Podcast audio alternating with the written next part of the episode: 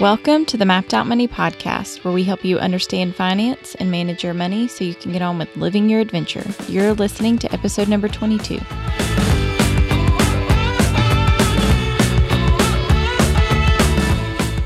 And today's episode is sponsored by the Money Mastery class. Now, this is a group uh, budgeting class, budgeting program uh, that I run about once a quarter. And enrollment for this class has just opened up. And our, we're going to be running our next class through September. So it's a five week program where we meet twice a week and we actually walk you through the DREAM, D R E A M, budgeting process that we talked about on the last podcast episode. So if you're interested in working through uh, actually building a budget that's going to help you with your dream life with a group of other students and myself in a live class format, then go to mappedoutmoney.com forward slash dream budget, all one word, and check out the class and check out all the details, and you can see exactly what's going on. The uh, the class enrollment period does end on Friday, September the fourth, and we're going to be starting class on Tuesday, September the eighth. So if you're interested, mappedoutmoney.com forward slash dream budget, and I would love to have you join us. To continue on the theme of budgets, today we have five tips to help you stick to your budget. Yeah, so I think, you know, we, we talk a lot about how to actually build a budget. Last week we talked all about, you know, the steps to building a budget. Um, but building one and sticking to one can sometimes be uh, two different tasks. Mm-hmm. So hopefully uh, today's episode will help you, you know, how do I actually stick to this thing once I've gotten it built? Our first tip is one that Nick and I have to remind ourselves of pretty much all the, all time, the time in everything that we do. Yes. And that is to keep it simple. Yeah. I've got a I've got a especially bad problem uh, with overcomplicating things. Somehow in my mind, uh, the more complex something is, then like the better it's going to be or something like that, I think. Well, and I think we both just enjoy the process of developing something really yes. complex too. Yes.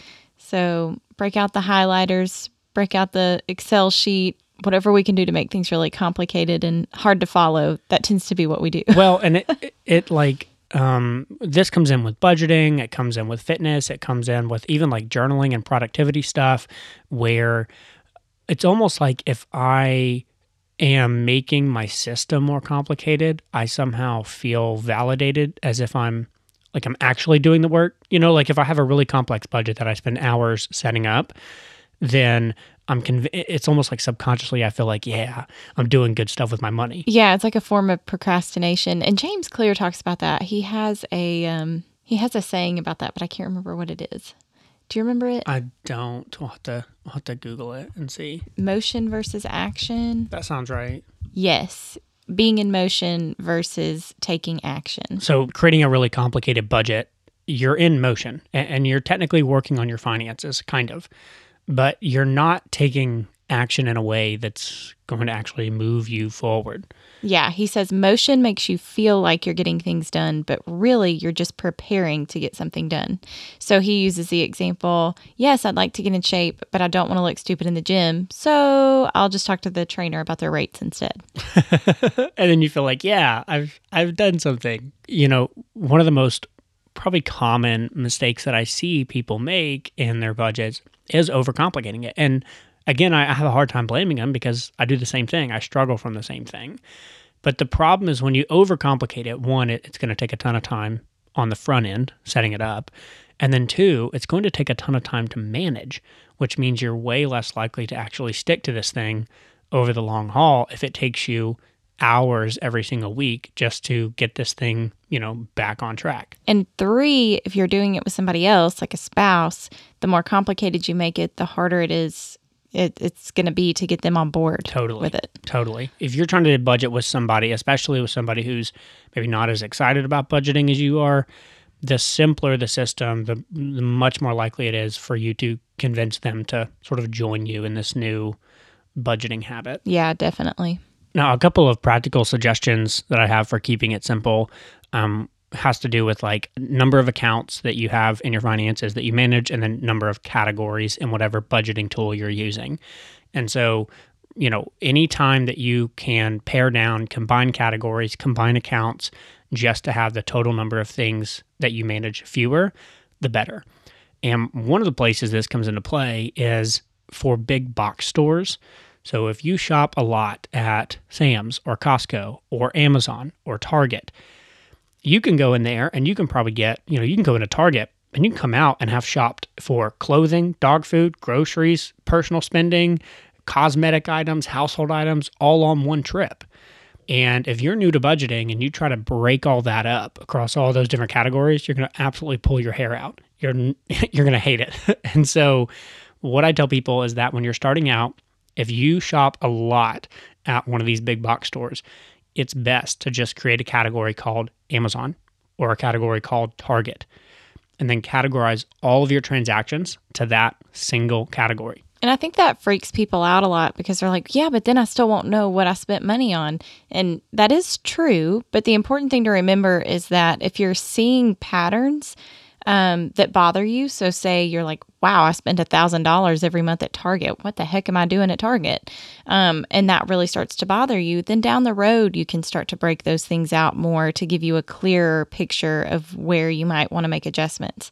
But to start out with, just being able to see overall what you're spending at those stores is going to be enough detail. That's right. You know, it comes down to a simple budget that maybe doesn't give you all the data that you want but that you actually stick to is better than a complicated budget that gives you all the data but you don't actually stick to it. Yeah. And I've been reading um, Joanna Gaines' Homebody book. I think that's I think that's the name of it. It's her design book.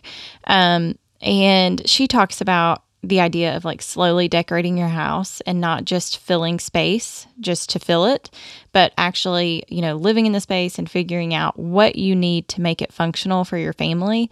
And so I think that's the same thing with budgeting. Don't just fill in detail just to fill the space and feel like you're you're in motion, you know. Um, take it slow, add in the details that you and your family actually need and the details that will actually help you take action instead of just feeling in motion. That's right. And I think going back to what you said, which is like, you don't have to do it this way forever. You know, you and I, for our first about two years of budgeting, basically, if we went to Walmart or Costco or Sam's or Publix or any of those stores, everything that we bought was just going into groceries. It didn't really matter what we were buying. We just put it all into groceries.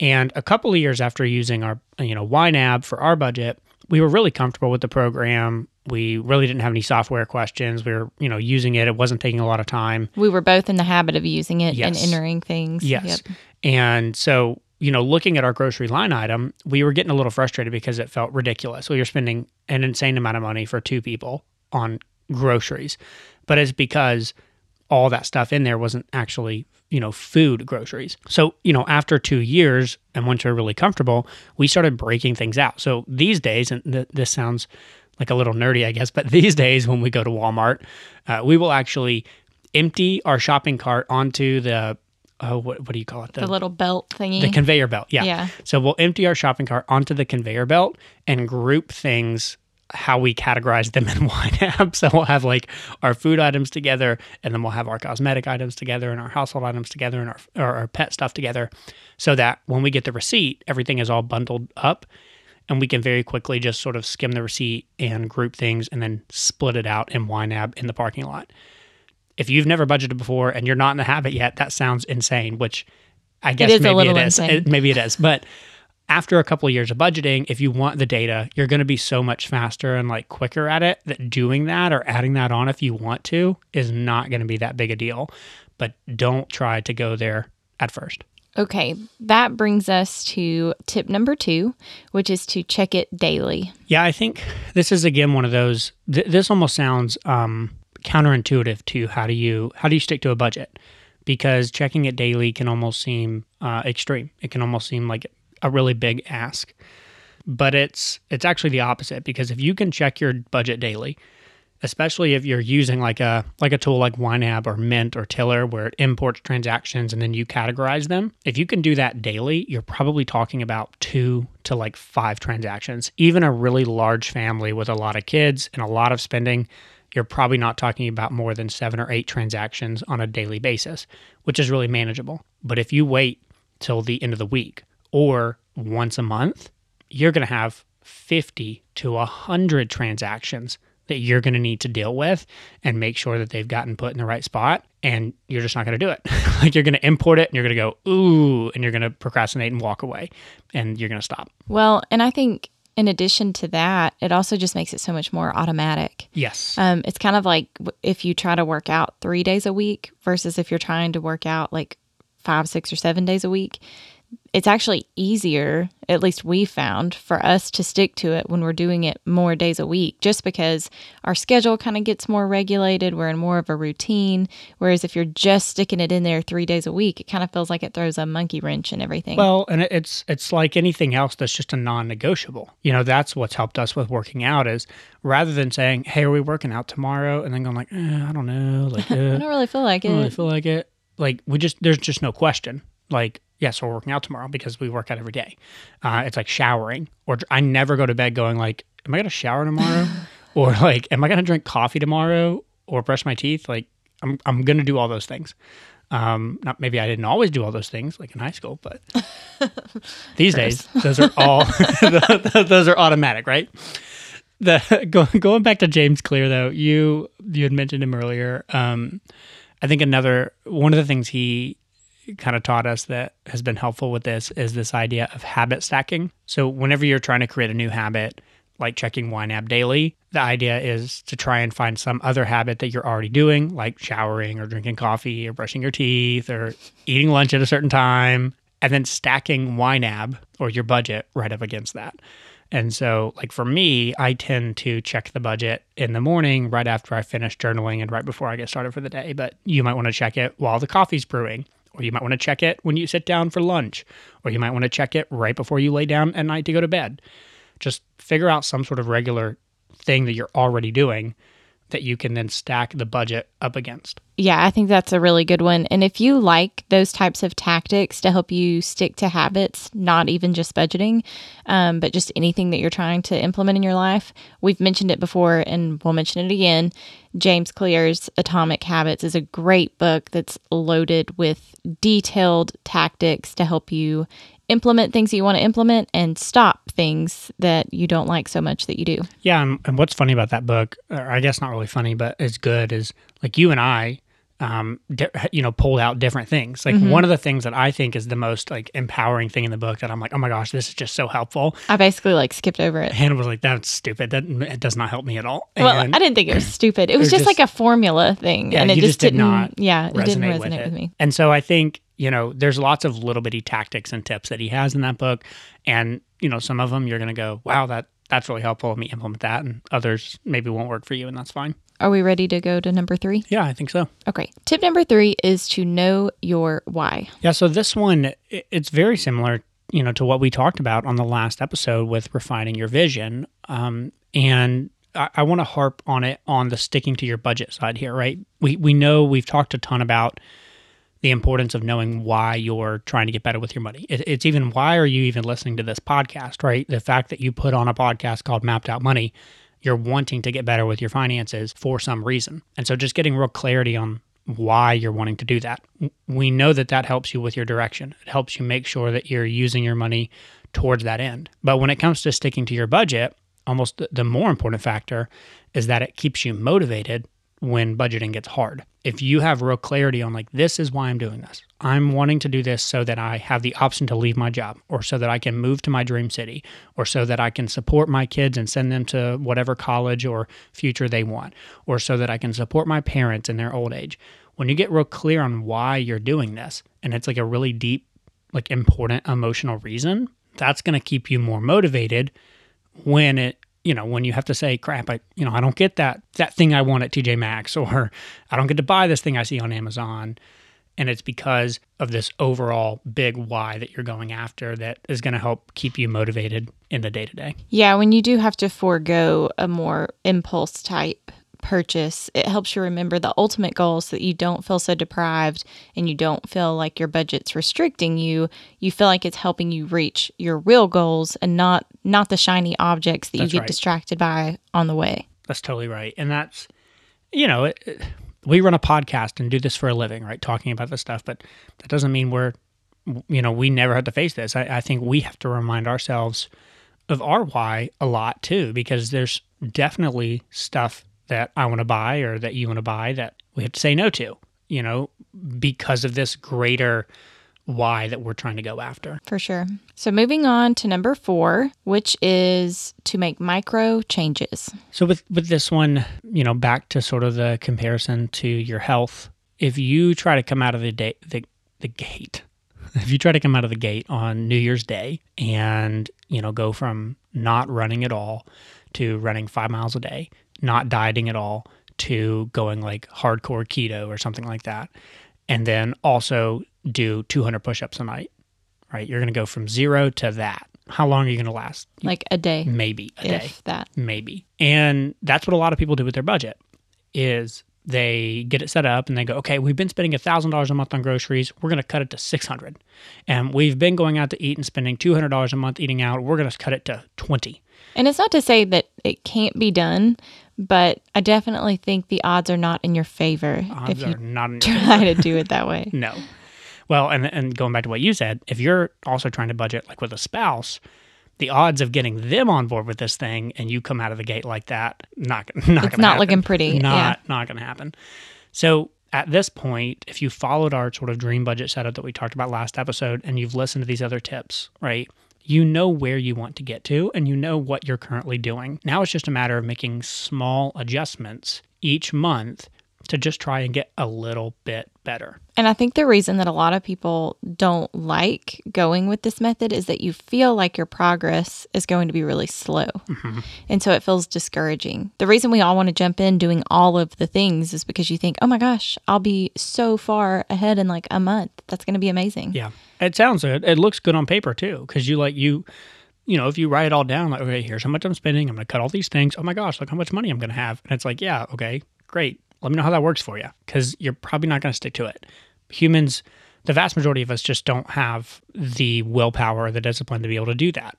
And it's much better to make small changes rather than try to go hard on something that's unsustainable and then hit a wall and burn out after a week or two weeks and then just slip right back into your old habits. For us, this just sort of practically looks like, you know, regularly look, looking at our budget. You know, we check it daily on the micro, but but actually sitting down and looking at the reports and things regularly, you know, every month or two and saying, okay, here's how much we're spending on groceries. Like that's kind of been creeping up here lately. Are we happy with that? Or here's how much we're spending on eating out. Like, do we still feel good about that? Does that help us hit our long term goals?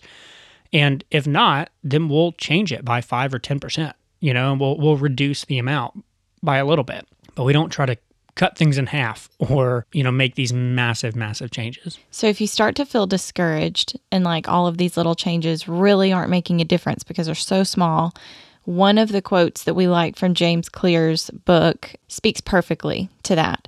And he says to focus on your trajectory, not your current position.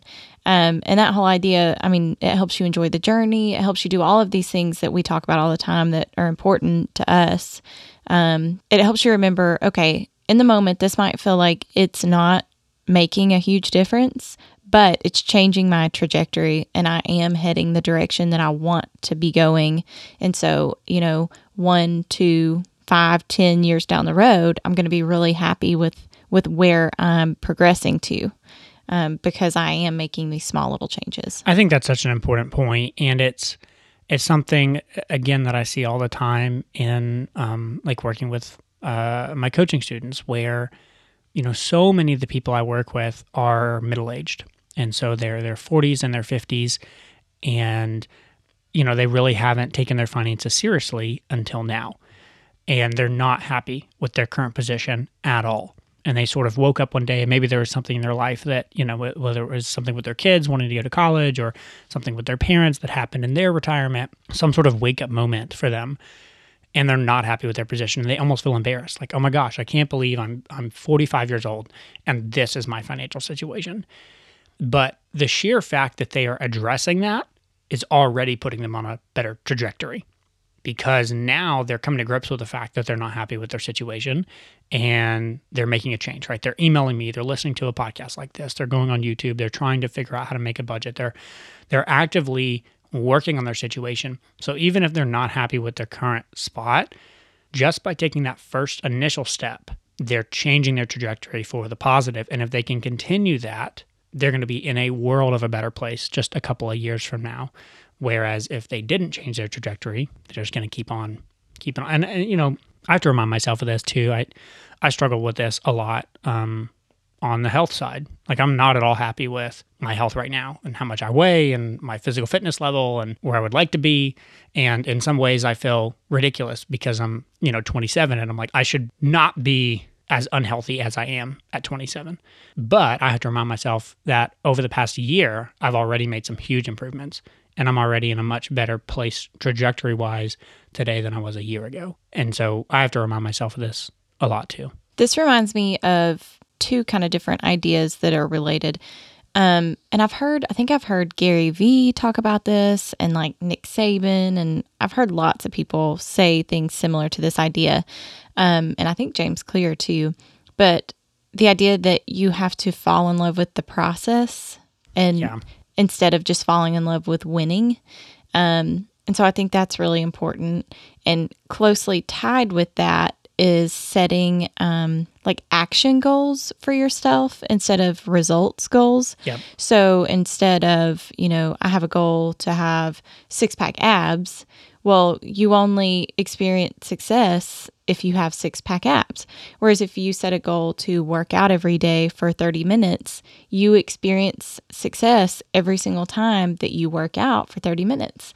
And so it's that kind of mental shift of, okay, I'm not just here for the results, I'm here for the process too. And I'm going to enjoy the process and really pat myself on the back for, for when I have those little successes along the way. I'm glad you said that. That's I think I think if you could take anything away from this point four, that would be the thing to take away.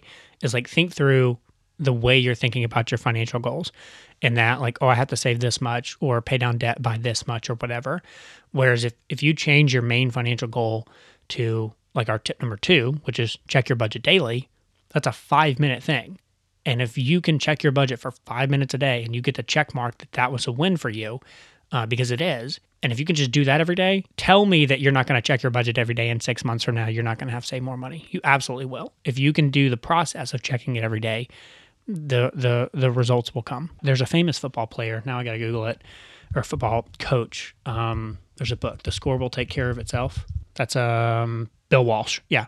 So there's a, a book. Bill Walsh. Um, who's a uh, um, there's some sort of big football fan that's listening to me right now who is like you don't know who bill walsh is head coach of the san francisco 49ers there we go yeah he like turned he like turned everything around that's what this book is about um, he turned everything around for the 49ers. And uh, basically, it was um, it was that whole thing. It was when you follow the process, uh, the score will take care of itself. So don't focus too much on the results. Just focus on the process. It's the same with your finances. I like it. So are we ready for tip number five? Yeah, yeah. Tip number five is to restart when you need to. Yeah, this is another one that people feel so bad about. You know, like uh, if you're using a tool called YNAB, right? It um, there's a it literally says fresh start.